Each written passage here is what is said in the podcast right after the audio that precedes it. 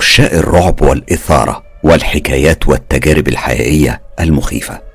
الليلة سهرتنا الأسبوعية على صوت المطر والمزيكا الغامضة وقصص حقيقية من قصص الأصدقاء. سهرة خاصة مع قصص من سوريا والعراق. القصة الأولى لجندي سوري وتجربة مرعبة ومخيفة جدا. أبطالها الجن وحيوان الضبع. خلطة غريبة مش كده؟ القصة هتكون أغرب من كده بكتير كمان. أما القصة التانية فهتكون تجارب شخصية مرعبة ومخيفة. مرت بيها يامور من العراق. تفاصيل الحقيقة مش بس أغرب من الخيال الحقيقة إنها أغرب من أشرس خيال. اسمحوا لي ما ضيعش وقت ونبدأ حالا مع منير من حلب وتجربته مع الجن وضباع دير الزور. ويلا إيه. برافو عليكم. كويس إن أنتم لسه فاكرين. يلا بينا. أنا منير من سوريا وبالتحديد من حلب. عمري دلوقتي 30 سنة. أنا مش متجوز. تجربتي المخيفة دي بترجع للفترة اللي كان سني فيها عشر سنين. ده هو السن اللي سبت فيه المدرسة والسبب إني كنت كسول مش بحب المذاكرة ولا الدراسة. وقتها أنا قررت أشتغل مع أخوالي في مجال دهان البيوت النقاشة يعني. من أخوالي دول كان ليا خال صغير في السن اسمه محمود. الخال ده وقت لما كان صغير كان غاوي قوي إنه يستحمى بعد نص الليل وتحديدا في الوقت ما بين اتنين تلاتة بعد نص الليل. وفيما يبدو عمل حاجة تسببت له في مشكلة مع العالم الموازي. هو حسب كلامه بيقول إنه كان بيصب المية السخنة في قعدة الحمام. وفي مرة وبسبب الموضوع ده ظهر له شيء أو اتمكن منه. ومن وقتها بدأت تحصل له حاجات غريبة جدا. الكلام ده كان بيحصل في بيت جدي. مثلا كان خالي محمود بيكون نايم في سريره يلاقي نفسه بيطير. وبيقع على الأرض. كمان حاجات تانية غريبة كانت بتحصل حاجات مش مفهومة كانت بتحصل في البيت زي الأنوار تطفي لوحدها بدون أي تفسير أو التلفزيون يشتغل لوحده بالليل. وأحيانا البوتاجاز شعلاته تولع من غير ما حد يقرب لها. في الوقت ده جدي قلق جدا وبعت جاب شيخ مشهور قوي في حلب يعني شيخ له اسمه ومكانته. يعني مش دجال ولا نصاب لا ده كان شيخ مشهور وسمعته طيبة جدا. الشيخ ده لما جه البيت عند جدي كان بيقعد مع خالي ويقرأ عليه القرآن. أنا كنت ببقى قاعد وبتفرج. خالي كان بيتهز وبيتنطط في مكانه وبيتشنج. الوضع ده استمر لفترة. بعد كذا زيارة خالي فعلا اتحسن كتير قوي. لكن بعدها إحنا لاحظنا إنه أصبح عنده قدرات خاصة. أقصد يعني إنه كان بيفاجئنا بأمور مش منطقية. مثلا نكون قاعدين مع خالي محمود نلاقيه بيقول لأمي روحي هاتي صينية القهوة من المطبخ لأن القهوة خلاص جاهزة وعايزة اللي يجيبها. كنا بنبص لبعض وإحنا مش فاهمين هو بيتكلم جد ولا بيهرج لأن إحنا بس اللي كنا في البيت أنا وأمي وأخويا الصغير. فمين يعني اللي هيكون عمل القهوة؟ لكنه مع إصراره كانت أمي بتقوم وتروح المطبخ والمفاجأة كانت بتلاقي القهوة جاهزة والفناجين مصبوبة ومحطوطة على الصينية. الموضوع ما وقفش هنا الحقيقة حاجات كتير تشبه كده كانت بتحصل لحد ما رحت أشتغل معاه في النقاشة والدهان. أيامها أمي قالت له يا محمود خلي بالك من منير ما تعرضهوش لحاجات من اللي أنت فاهمها. الولد لسه صغير وهو كان دايما يرد عليها ويقول لها ما تخافيش يا أختي ده مهما كان ده ابن أختي وعمري ما هكون سبب في أذيته. وبالفعل أنا كنت بروح معاه في شغلانات كتيرة جدا. لحد ما في يوم رحت معاه قصر كبير. القصر ده كان مكون من ثلاث أدوار. كل دور كان فيه بلكونة كبيرة وعدد كبير من الشبابيك. المهم إحنا كنا قاعدين أنا وهو في مرة من المرات وبندردش. لقيته بيقول لي بص يا منير لو عايز تولع لك سيجارة ولع وما تخافش أنا مش هقول لحد. فأنا بصراحة اتشجعت وطلعت سجاره من كم من كام سيجارة كنت مخبيهم في الشراب وولعتها وهو كان بيصب الشاي. هنا معرفش إيه اللي خطر في بالي وخلاني أسأله عن موضوع الجن. ببص لقيت عينيه وسعت قوي وضحك ضحكة صفرة وقال لي يا منير انت لسه صغير على المواضيع دي. أنا أخدتني الحماسة واتحمست أكتر وقلت له بعناد يعني لا بجد أنا نفسي أشوفهم وما بخافش أنا ما بخافش منهم. هو قعد يبص لي وهو بيبتسم. كان بيقول لي أهدى وأنسى المواضيع دي دلوقتي وإني لما أكبر هيوريني اللي مش ممكن أتخيله ابدا. لكن أنا ما سكتش بالعكس.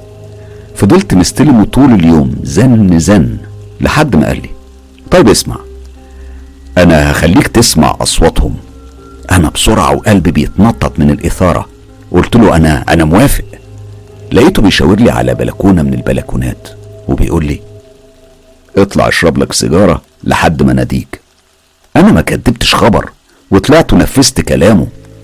بعدها حوالي عشر دقايق فاتوا ولقيته بيندى عليا وبيقول لي بص أنا كلمتهم وطلبت منهم إنهم يكلموك أو حتى يسمعوك صوتهم لكنهم رفضوا. أنا لقيت نفسي بصرخ فيه بالرغم من إنه خالي وأكبر مني في السن وقلت له أنت بتكذب عليا وشكلك كده مالكش في أي حاجة أنت عامل تمثيلية علينا كلنا. وفضلت ماسكه طول اليوم تريقة واستهزاء لحد ما فجأة لقيت عينيه احمرت. الغضب كان واضح عليه جدا كان وصل لمنتهى الاستفزاز اللي في الدنيا. لكني فضلت أستفز فيه أكتر وأكتر. بعد أكتر من ساعة لقيته بيمد إيديه وبيقول لي تعال. هو أخدني ونزل بيا على سلالم القصر وطلعنا بره وقفنا قدامه. وبعدين قال لي القصر قدامك أهو. قول لي بقى في حد تاني جوه؟ رديت عليه وأنا بضحك. لا مفيش حد طبعا. مفيش غيري أنا وأنت. وده كان شيء أنا كنت متأكد منه لأني قضيت اليوم كله في القصر ودخلت كل الأدوار. وفعلا مفيش صريخ ابن يومين هناك. يعني مفيش حد غيرنا. لقيته بيقول لي تمام شايف آخر شباك في القصر فوق في الدور الثالث قلت له أيوه شايفه. قال لي طيب أنا هطلع لك من الشباك ده وأنت هتستنى هنا وما تتحركش. أنا بصيت له بريبة وبتشكك وقلت له ماشي اتفقنا. طب وبعدين؟ قال لي مفيش أنت هتستنى هنا وأول ما أطلع لك من الشباك اللي قلت لك عليه هتشوف وهتفهم إيه اللي هيحصل. سابني بعدها ودخل القصر. أنا بيني وبينك قلت هيعمل إيه يعني؟ أكيد أي اشتغالة أو نمرة جديدة بيرتبها علشان يضحك عليا ويستهبلني. أنا كنت متأكد إنه كذاب ومش هيعرف يعمل أي حاجة مقنعة ابدا. أنا كنت شايفه بيطلع سلالم القصر بس كان قاعد بيعمل حركات غريبة بإيديه في الهواء وبيردد جمل ما كنتش فاهم معناها. وقتها أنا قلت لنفسي أيوه حركات بقى لزوم التمثيل والحبكة علشان يغشني ويحاول يقنعني إنه هيعرف يعمل حاجة. دقايق بعدها كان خالي فعلا وصل لآخر شباك في القصر وبالتحديد في الدور الثالث اليوم كان خلاص بيخلص والشمس مالت للغروب بس الدنيا كانت لسه منورة. أنا كنت شايف كويس قوي وركزت معاه وفعلا لقيته وصل عند الشباك وطلع دراعه وإيديه وكمان مد تقريبا نص جسمه لبره الشباك. ولحظتها وبالتحديد أول ما هو بدأ يشاور. أقسم بالله العظيم لقيت كل شبابيك القصر كلها في كل الأدوار طالع منها ايدين ودراعات بيشاورولي أقسم بالله العظيم من أول دور لآخر دور. الإيدين دي كانت بتشاور لي وبتقول لي تعالى تعالى هنا اطلع فوق. في غمضة عين الفزع كانت ملكني وضرب في كل أوصالي وأخدت في بعضي وطلعت أجري زي المجانين وأنا بصرخ وببكي. نفسي كان هيتقطع وضربات قلبي بتجري. سرعة ضربات كانت عمري ما حسيتها في حياتي. أنا ما كنتش شايف قدامي كنت بجري من الخوف والرعب. كان كل غرضي أوصل بيتنا واترمى في حضن أمي وبس. وبالفعل وصلت البيت. وأول ما شفت أمي اترميت في حضنها وأنا بصرخ وبعيط بحرقة. ما كنتش قادر أتكلم ولا انطق من كتر الفزع والرهبة من الموقف اللي أنا عشته. عقلي ما كانش قادر يستحمل اللي حصل. طبعا أنا إيديا وأنا بخبط على الباب كانت حصل فيها إصابة لدرجة إني اكتشفت بعد كده إني من كتر الخوف أنا ما كنتش بخبط. ده أنا كنت بخربش في الباب. لدرجة إن ضوافري اتبرت ودابت من كتر الخربشة. بعد ما أمي سمعت اللي حصل منعتني إني أخرج مع خالي ده أو أشتغل معاه تاني ابدا. وأنا أصبح عندي نوع من الفوبيا والخوف من مجرد ذكر اسمه أو حتى وجوده في أي مكان. يعني مثلا لما كان بيجي عندنا في البيت كنت أنا بدخل أوضة النوم بتاعتي وأقفل على نفسي. أو أروح على بيت عمي اللي كان قريب من بيتنا. خالي كان دايما يقول لي وأنا خارج يا منير ما تخافش هم بيحبوك وهيحموك من أي شر. لكني أنا كنت بتجاهله وأجري أطلع على أوضتي أو أخرج أروح لبيت عمي. أنا ما كنتش فاهم كلامه ولا اللي يقصده ولا حتى هو بيتكلم على مين. لحد ما مرت على الواقعة دي حوالي عشر سنين كاملين. وقتها كانت الحرب قامت عندنا في سوريا وكان لازم أدخل الجيش علشان أحمي بلدي وأهلي. وبالفعل أنا دخلت الجيش وشاركت في الحرب. كانت فترة عصيبة جدا حاربنا فيها عصابات إجرامية من أشر مخلوقات الأرض. ربنا يعفي أي شعب وأي دولة من اللي إحنا شفناه من أهوال. المهم بعد حوالي ست سنين من خدمة الوطن الغالي سوريا الحبيبة الحرة نزلت أجازة على بلدي حلب. كنت عارف إن أهلي كلهم سافروا على مصر من وقت بداية الحرب وما كانش باقي لي أي حد في سوريا. حتى إخوالي وأعمامي كلهم سافروا.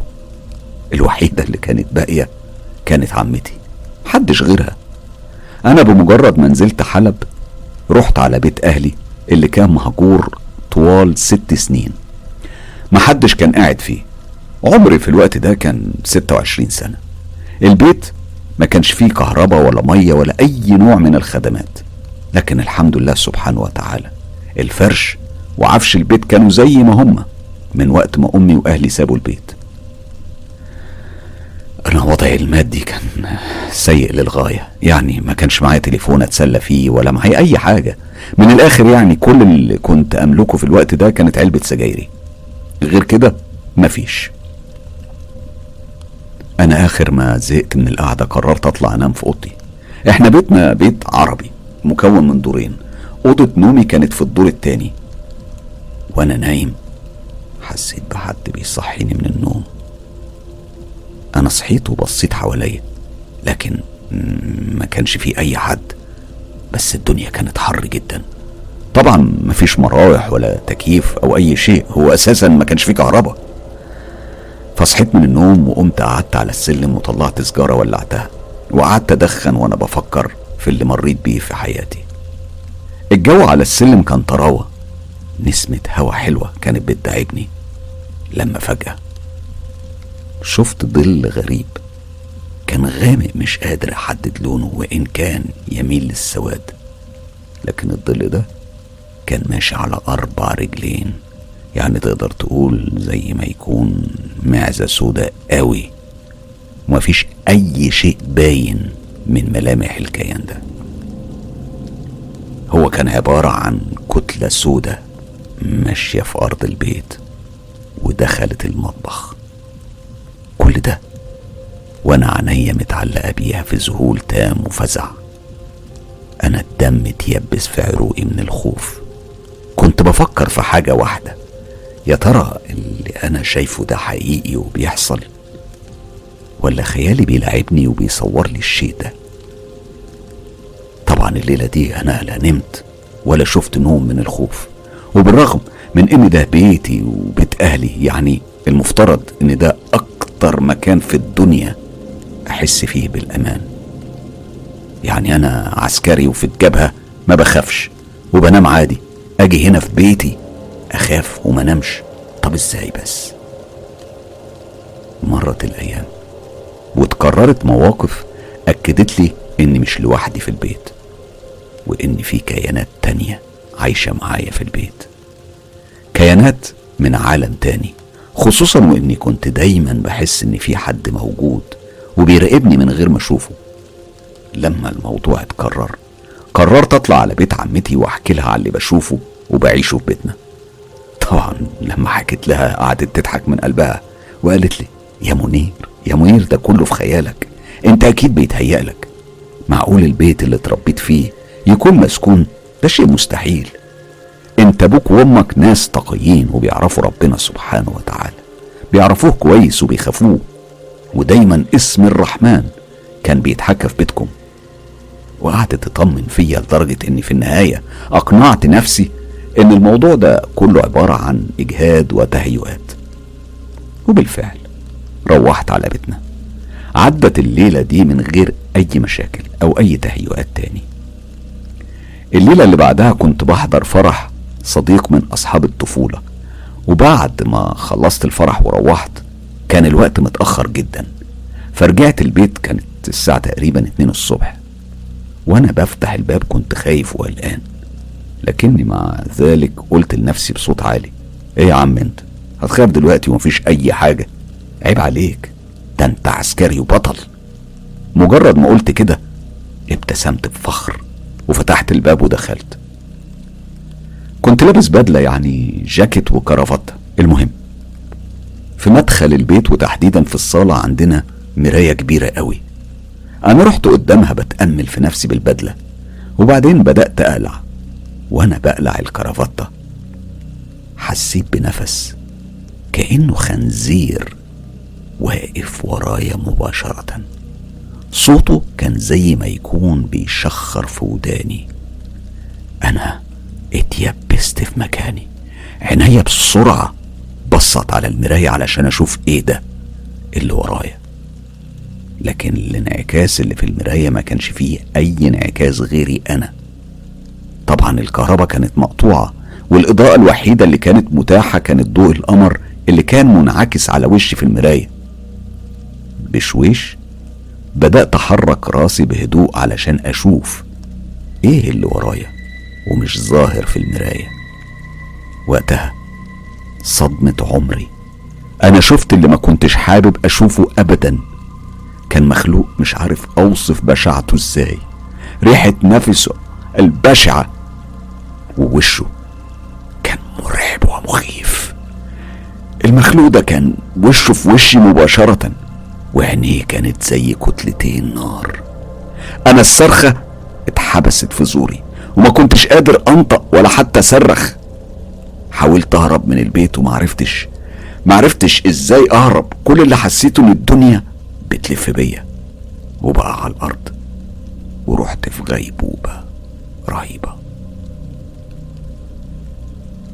لما صحيت تاني يوم لقيتني مرمي على الأرض والشمس جاية عليا مغرقاني. اتلفت حواليا ما كانش فيه أي حد أو أي حاجة مش طبيعية. استنيت شوية وأنا بحاول أجمع ذكريات الليلة اللي قبلها. ساعة كاملة كنت بحاول فيها أجمع تفاصيل اللي حصل واللي عشته وشفته. وفي النهاية قمت وأنا بسمي ورحت على أوضتي.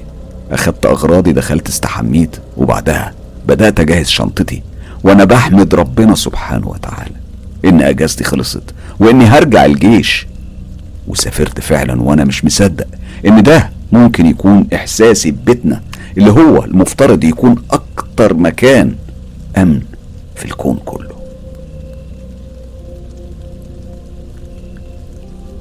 أول ما وصلت للثكنة العسكرية زمايلي قالوا لي أروح فورا على مكتب الضابط لأنه كان عايزني أروح له بمجرد وصولي.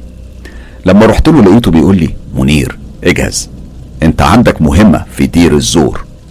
طبعا دي محافظة عندنا في سوريا وطبعا في الجيش مفيش نقاش. تنفيذ أوامر وبس. وبصراحة الجندي السوري عنده وطنه فوق كل اعتبار. أنا جهزت حالي للسفر ولما طلع الصبح سافرت أنا ومجموعة معايا من نفس الكتيبة.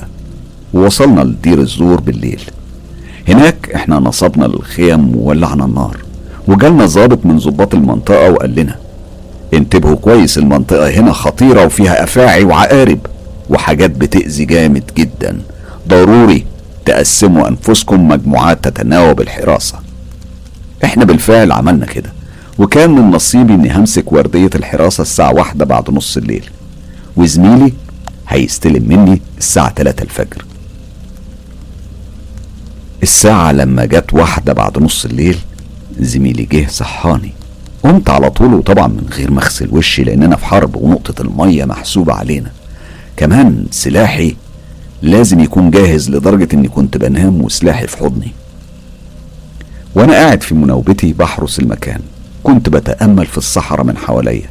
كان ضوء القمر منور الدنيا كلها لدرجة إن حتى النملة اللي بتتحرك كنت أقدر أشوفها من كتر وقوة الإضاءة. فجأة وأنا في عز الاندماج في التأمل لقيت الدنيا بتضلم وعتمت على الآخر. كل حاجة فجأة أصبحت سواد في سواد لدرجة إني ما كنتش قادر أشوف إيديا. أنا بسرعة مديت إيدي علشان أجيب الولاعة وأنا بمد إيديا حسيت بإيدين قوية جدا بتمسك إيدي. الإيد دي كان يعني كنت حاسس بيها كأنها إيدين حد ميت لأنها كانت ناشفة قوي وباردة جدا ولا كأنها مصنوعة من حجارة. القمر كانت إضاءته يعني بترجع لكن بشكل خافت قوي. لكنه كان كافي إني أميز الكيان اللي مسك إيديا. وهنا اكتشفت إنه نفس الكيان اللي طلع لي في البيت وعينيه كانت زي ما هي جمر من نار. لكن المرة دي هو اتكلم وقال لي بصوت واضح خلي بالك في قطيع ضباع في الطريق لهنا وهيهاجموك. وزي ما ظهر فجأة اختفى فجأة وهنا رجع نور القمر ينور الصحراء كلها. أنا طبعا كنت متجمد في مكاني. مرت دقايق بسيطة. بعدها وفجأة سمعت صوت جاي من ناحية اليمين. والله والله والله أكتر من عشرين ضبع كانوا بيهجموا عليا. أنا ما أخدتش وقت علشان أفكر ورفعت سلاحي. بدأت أضرب الرصاص بشكل عشوائي في اتجاههم. كنت بضرب بشكل جنوني وأنا في حالة من الرعب ما عشتهاش قبل كده في حياتي كلها. ضرب الرصاص كان شديد وتسبب في إن زمايلي في المعسكر قاموا كلهم من النوم وجم جري عليا وهم كلهم في حالة فزع. كانوا بيصرخوا فيا وبيقولوا لي بتضرب رصاص على مين يا منير؟ وأنا كنت مستمر في الضرب وأنا بقول لهم أنتوا مش شايفين الضباع؟ أهم أهم مش شايفينهم إزاي؟ وهنا واحد من زمايلي مسك ايديا ودراعي وهو بيقول لي يا جدع وقف ضرب ضباع مين اللي بتضرب عليهم؟ انت مش شايف الصحراء فاضية قدامك إزاي؟ ده حتى نور القمر كاشف الدنيا كلها ومفيش حاجة غير رملة. انت مالك فيك إيه؟ انت شارب ولا إيه؟ أنا بطلت ضرب وبدات اركز وابص حواليا وفعلا ما كانش في أي ضباع ولا أي حاجة خالص. يعني أنا كنت عامل زي المجنون اللي بيضرب رصاص في فرح ولا في جنازة. ومفيش أي حاجة أصلا. وقتها أنا حسيت ببرودة شديدة جدا في جسمي. والدنيا لفت بيا. ووقعت على الأرض في مكاني. لما فقت بعدها عرفت إني في مستشفى وهناك بلغوني إني بعد ما غبت عن الوعي الضابط المناوب جه أخدني في سيارة عسكرية. ونقلوني على مستشفى دير الزور وإن بعدها بحوالي ساعة حصل هجوم من قطيع ضباع على زمايلي في الخيمة والضباع أكلوا زمايلي كلهم وما تبقاش منهم غير قطع من أجسادهم وبس. ربنا سبحانه وتعالى يتولاهم برحمته وكرمه. أنا مش سعيد إني نجيت بروحي ضميري مأنبني علشان زمايلي لكني ولحد النهارده مش عارف إزاي ده حصل. وإيه حكاية الكيان الغريب ده؟ وليه نبهني أنا؟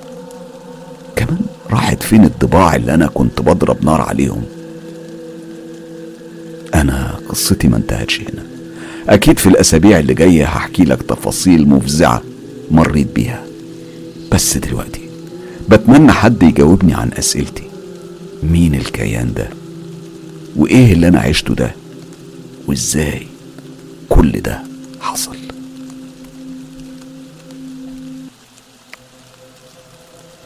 تعالوا ننقل دلوقتي للقصة التانية والقصة التانية النهاردة هي القصة اللي الحلقة النهاردة بتحمل عنوانها.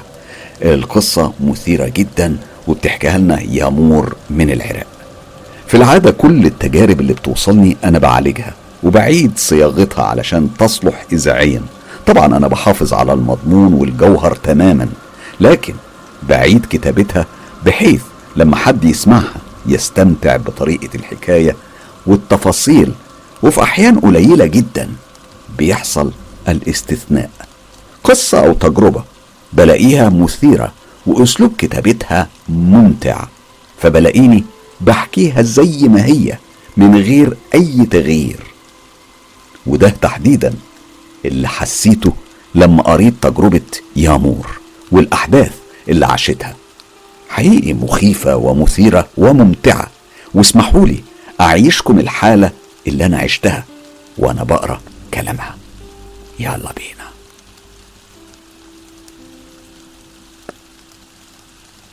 أنا يمور من العراق. أول هام إني اكتشفت بالصدفة البحتة إني زوهرية الدم. كنت دايما بشك في نفسي إن لازم يكون في حاجة فيا بسبب الحاجات اللي بتحصل معايا وتواصلي الدائم مع العالم الآخر. بص أنا بفضل عدم ذكر اسمي الحقيقي وممكن تسميني يامور زي ما قلت لك. أنا من بغداد وعايشة حاليا في كردستان العراق. لكن هحكي لك من وأنا لسه صغير. لما كان بيتنا صغير ولازق في بيت جدتي أم بابا. عيلتي مكونة من ماما وبابا وأخويا اللي أصغر مني بحوالي سنتين ونص تقريبا. كنا محتاجين أوضة زيادة علشان تكون لينا أنا وأخويا. وبما إن بيتنا وبيت جدتي يعني بينا باب وحيطة فبابا طلب من جدتي أوضة نضمها لبيتنا. جدتي وافقت على طول.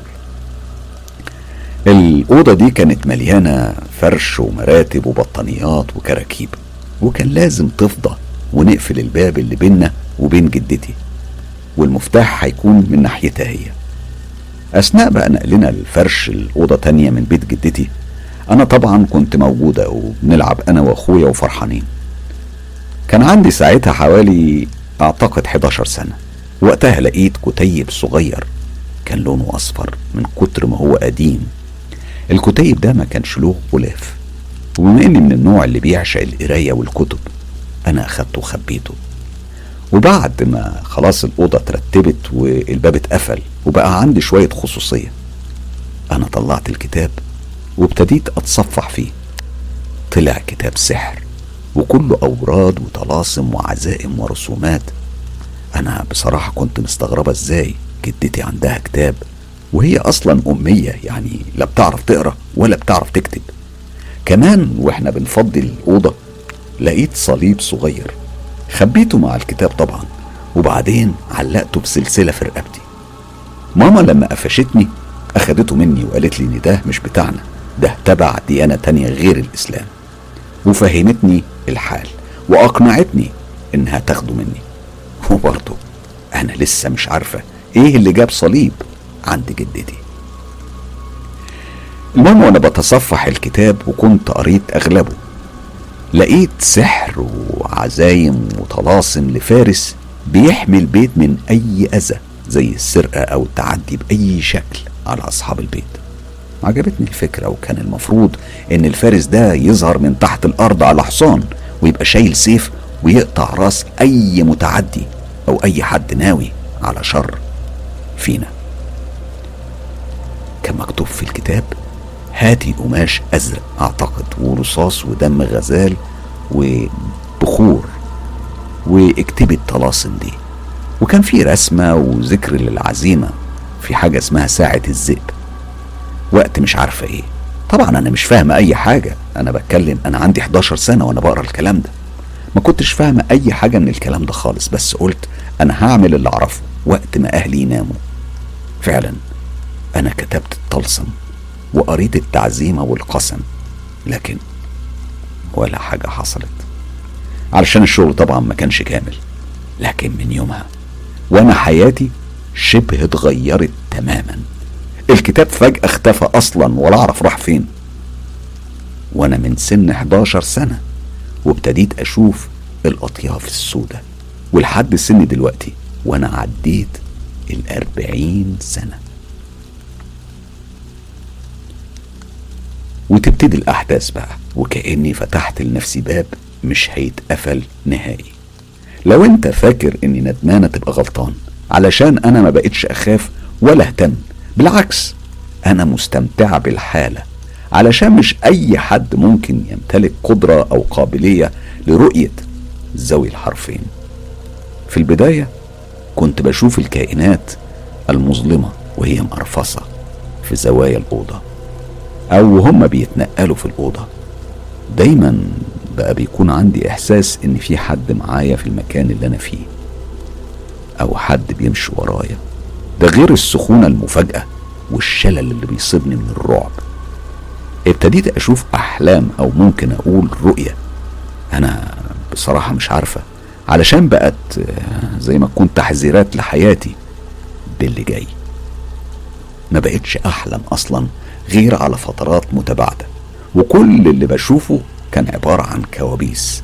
والكوابيس دي كانت بتحكي واقع حالي. أو إيه اللي هيحصل؟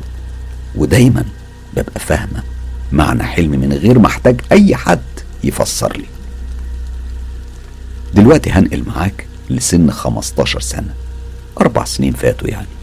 وبابا شاف لي عريس. كان مصر جدا على جوازي منه. والسبب إن هو ابن أخته. يعني ابن عمتي. وأنا تقريبا كنت مش موافقة بس أخاف أتكلم. أنا كنت حابة أكمل دراسة لكن والدي أجبرني على الخطوبة. وقبل كتب الكتاب أنا شفت رؤية رهيبة بتفسر حالي تماما وبتحذرني من الجوازة دي أصلا. أنا شفت نفسي لابسة فستان الفرح وبجري في الشارع وحصل زلزال والأرض اتشققت وشفت أتوبيسات مدرسة. فيها أطفال وطيارات بترمي صواريخ على الأتوبيسات والأطفال بتتقطع بشكل رهيب. وحتت من أجسادهم بتتطاير في كل مكان حتى على عواميد النور والأسلاك. يعني الأطفال دول اتفرموا. وأنا بهرب وبجري لحد ما دخلت بناية ولقيت نفسي ببص على فستاني وشفت إن طرفه محتاج يتعدل بمقص. هنا المكان اتغير لأوضة ماما. وأخدت المقص وبقلب في طرف الفستان من تحت علشان أقص الزيادة. المفروض يعني الفستان أبيض لكني لقيت البطانة لونها أسود. أنا صحيت من منامي وأنا بعيط بهستيريا وعرفت إن جوازي هيكون وحش جدا وغلطة كبيرة بس محدش عرف يغير قرار أبويا مع الأسف. وفعلا حياتي باظت. وجوازي منيل وطلبت الطلاق بعد سنتين من العذاب. هحكي لك تفاصيل حياتي في بيت عمتي بعد ما احكي لك الأول. أنا حصل معايا إيه قبل الجواز؟ بسنتين أو ثلاثة يمكن. أنا عندي خالي الصغير اتعرف على صديق له في السحر وعنده كتب سحر ومن ضمنها كتاب شمس المعارف. هم كانوا لسه في أوائل العشرينات ولسه فيهم حتة المغامرة والتهور. وابتدوا يشتغلوا على التحضير وجلب الخدام والويجة وتلبس الجن في الدراع والكتابة على الورق. الحاجات دي أنا كنت بشوف خالي وهو بيعملها. لا مش بس أنا ده خالتي وجدتي وأنا. أنا طبعا بعدها جربت الويجة. كنا بنعمل كرتونة وعليها ورق أبيض بشكل مربع وبنكتب الحروف حواليها. تحت الحروف كنا بنكتب الأرقام وفي الوسط كنا بنرسم دايرة بالفنجان وفوقيها وتحتها وعلى يمينها وشمالها كمان دواير الدايرة اللي فوق بنكتب جواها بسم الله الرحمن الرحيم والدايرة اللي تحت بنكتب جواها صدق الله العظيم. وعلى اليمين بنكتب نعم وعلى الشمال بنكتب كلا. بعد العزيمة بنختار اتنين. نحط طرف صباعنا على الفنجان اللي بنخليه على الدايرة اللي في النص ونبتدي نسأل. وقتها الفنجان بيتحرك وبيرد حسب اتجاهه للحروف والأرقام والاتجاه بنعم أو كلا. وأقسم بالله العظيم الفنجان بيتحرك لوحده. وساعة لما كان خالي بيصرف اللي موجود لو ما انصرفش كنا لازم نكسر الفنجان بخبطة واحدة على الحيطة ولازم يتكسر علشان الكيان أو الخادم ده ينصرف. خالي كمان كان عنده خادم اسمه عبد الله كان بيجيب له أخبار كل اللي حواليه وبنتفاجئ إنه عارف قبل ما إحنا نقول له أو يشوفنا. كان فيه آه في حاجة تانية بيعملها وهي إنه كان بيجيب كمية ورق أبيض وبعد ما بيقول العزيمة الجن كان بيتلبس الدراع بس وتفضل الإيد تلف تلف تعمل دواير على الورقة. ولما تتملي حد بيسحبها من تحت إيده. ولما نسأل أي سؤال إيده بدل ما تلف كانت بتكتب الرد وهكذا لحد ما يصرفه. حاول معايا إنه يعمل مندل المراية بس ساعتها ما حضرش حاجة مع الأسف. الحاجات دي كان أغلبها من كتاب شمس المعارف. المعلومة اللي عرفتها في آخر المطاف مع خالي إنه في يوم من الأيام طلع الكتاب وخلاه في الصالة. وعلى فكرة الكتاب ده أكيد مش نسخة أصلية غالبا هو النسخة المحرفة لكن في كل الأحوال ده شمس المعارف. وخالي كان عمل منه نسخة على جهاز الاستنساخ العادي وابتدى يستخدمه. المهم أنا لما شفت الكتاب فتحته من غير ما أشيله من مكانه أصلا. وابتديت أتصفح. وقتها شافتني خالتي وراحت مزعقة فيا وقالت لي اقفليه بسرعة مش عايزين مشاكل. الكتاب ده مش وراه غير المصايب. وأتاري خالي كان بيجهز مكان يحرق فيه الكتاب. علشان كده كان في الصالة ومن ساعتها ما شفتش الكتاب ده تاني واتحرق خلاص. وخالي ساب كل الحاجات دي وبطلها ولحد دلوقتي لا بيفوت فرض ولا سنة وملتزم جدا. بطريق ربنا سبحانه وتعالى. لكن خالي بقى الأكبر منه برضه كان عنده اهتمام بنفس المواضيع دي بس مش بيعمل حاجة. وأنا اللي أعرفه عن خالي ده إنه بيكشف أو بيبيت علشان يعرف المستخبي تقريبا. يعني مثلا لو عندي مشكلة أديله أي حاجة من أثري ويعزم عليها ويقسم على الخادم أو الجن المختص إنه يعرف الأسرار زي السحر أو الحسد وغيره وبيشوف في المنام رؤية بتوريه كل حاجة وبرضه خالي ده بطلها من سنين وهو من أصله ملتزم جدا مع ربنا سبحانه وتعالى. أما أنا بقى أنا عندي مصيبة. من وأنا صغيرة بلم الحصى. يعني في ساعات حصى يكون ملبوس.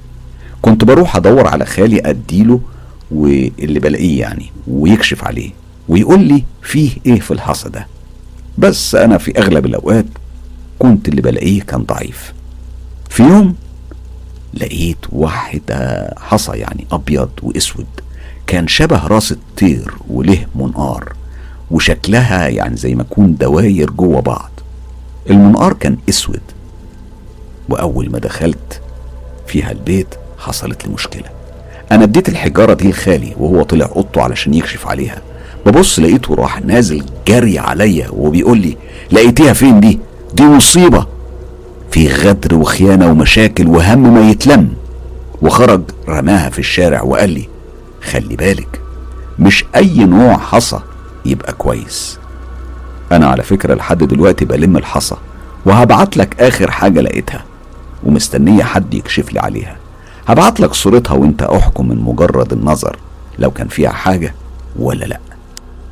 شايف الصورة دي؟ شايفها؟ أنا شايفة هنا وش؟ عينين وبق في الأولانية. أما الصورة التانية دي غالبا هتكون عن الحسد علشان رسمتها فيها عيون وحاجب وفيه للهيبة وفيه للرزق وفيه للمحبة وفيه لتمام الأمور. كل ده من مجرد حصى عادي. ومن هنا تعال نرجع بقى على بيت عمتي اللي أنا اتجوزت ابنها واللي مع الأسف طلع شبه مجنون أو عبيط. وأنا لبست في الحيط. وحكيت لك عن الحلم اللي أنا شفته قبل جوازي مش كده؟ ابن عمتي التاني كان إنسان محترم وملتزم بالدين واتجوز بنت عمتي التانية.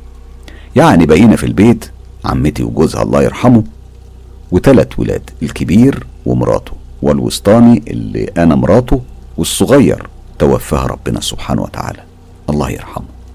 من هنا هندخل في أحداث جديدة ومرعبة علشان اللي فات كله باهت وحاجات سهلة ومش مخيفة.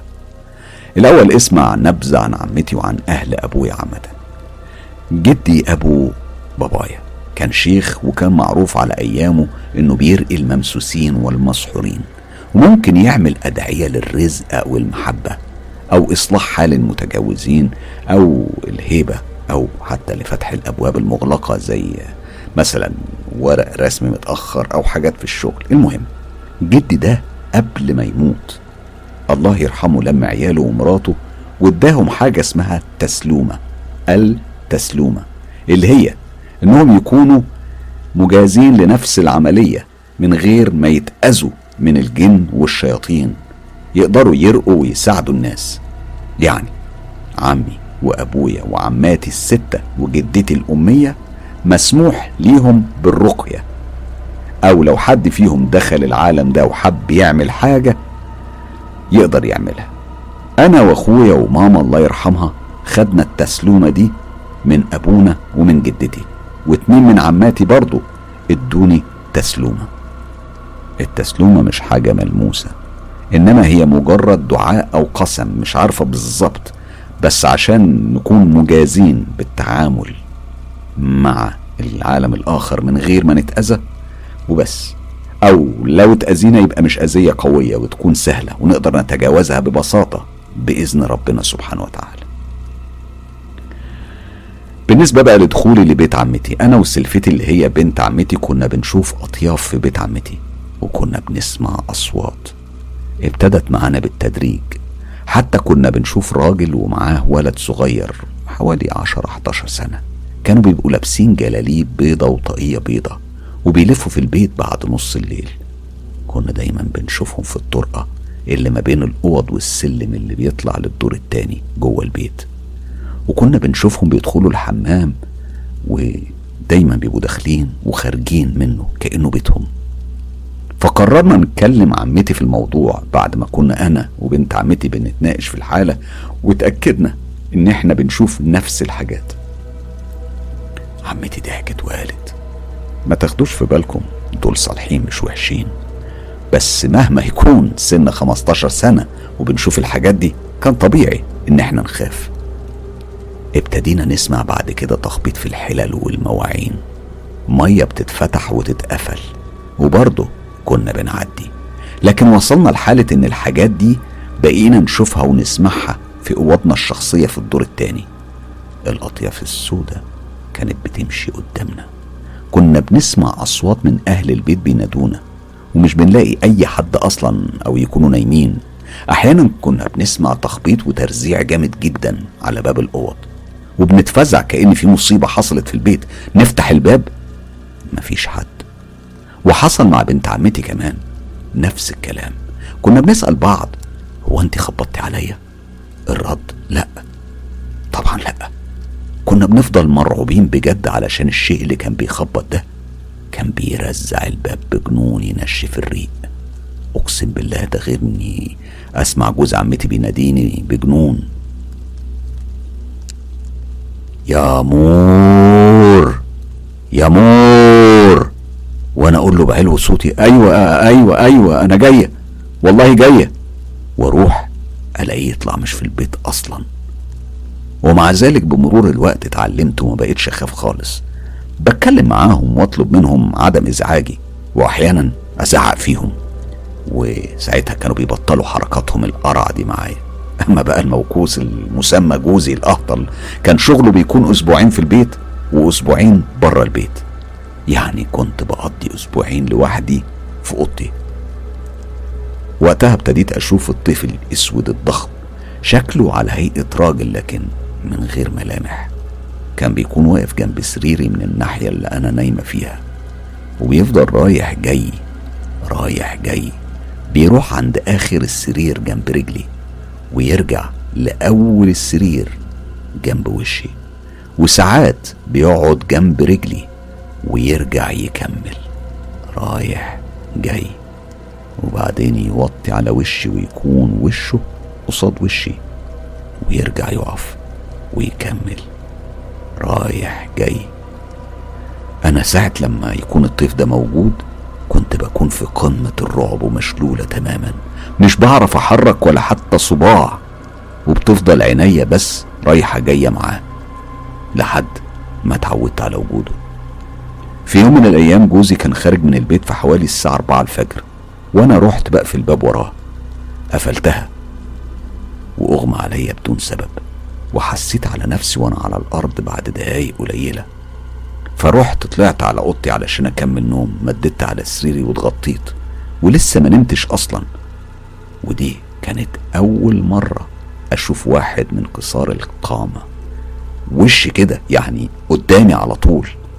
كان كائن أسود مخضر أو أخضر مسود. شكله كان مقرف وكان عنده ديل وشايل زي رمح. بتاع الشيطان. كان بيطلع قصاد عينيا من تحت الأرض شوية شوية. أنا اتشليت تماما. الساعة كانت قربت على خمسة الفجر.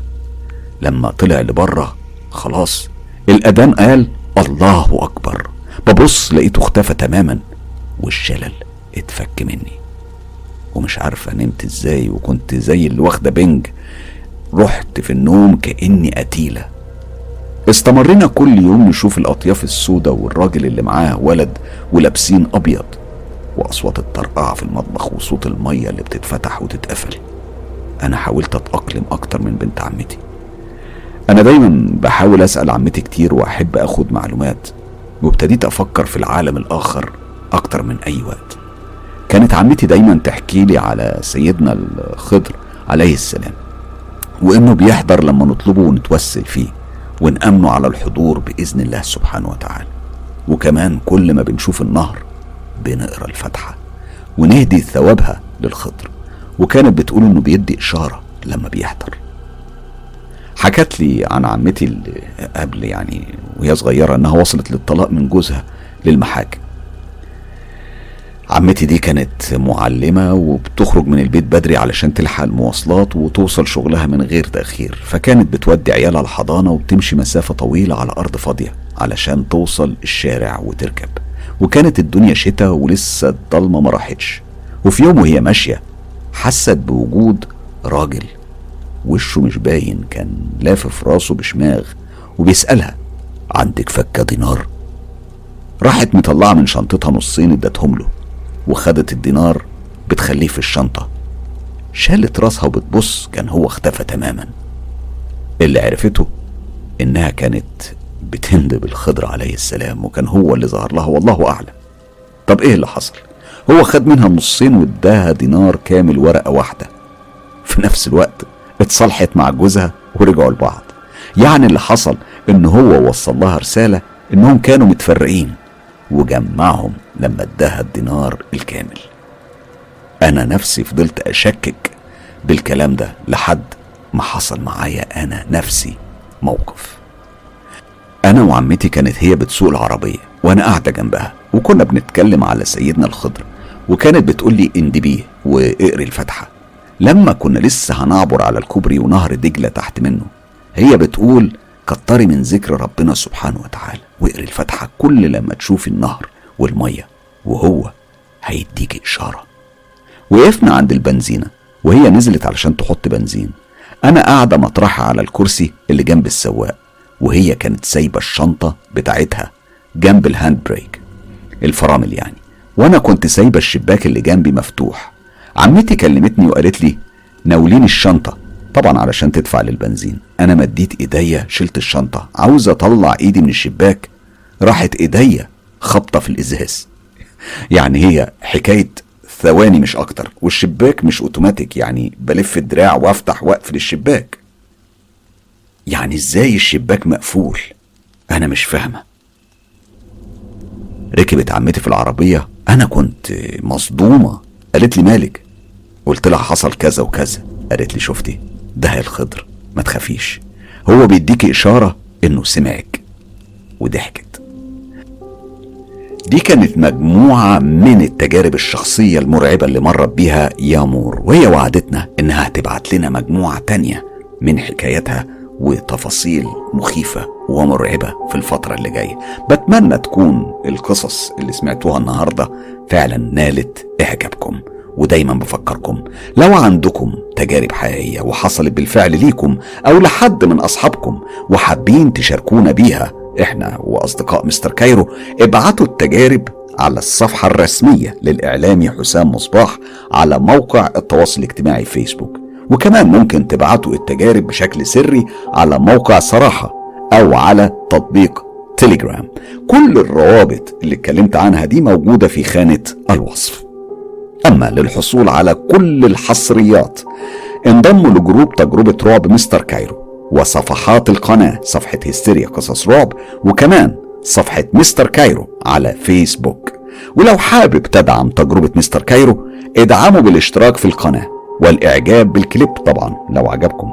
و share الكليب في كل مكان واتساب ماسنجر إنستجرام وأخيرا يوتيوب. خلي الدنيا كلها تعيش تجربة مستر كايرو.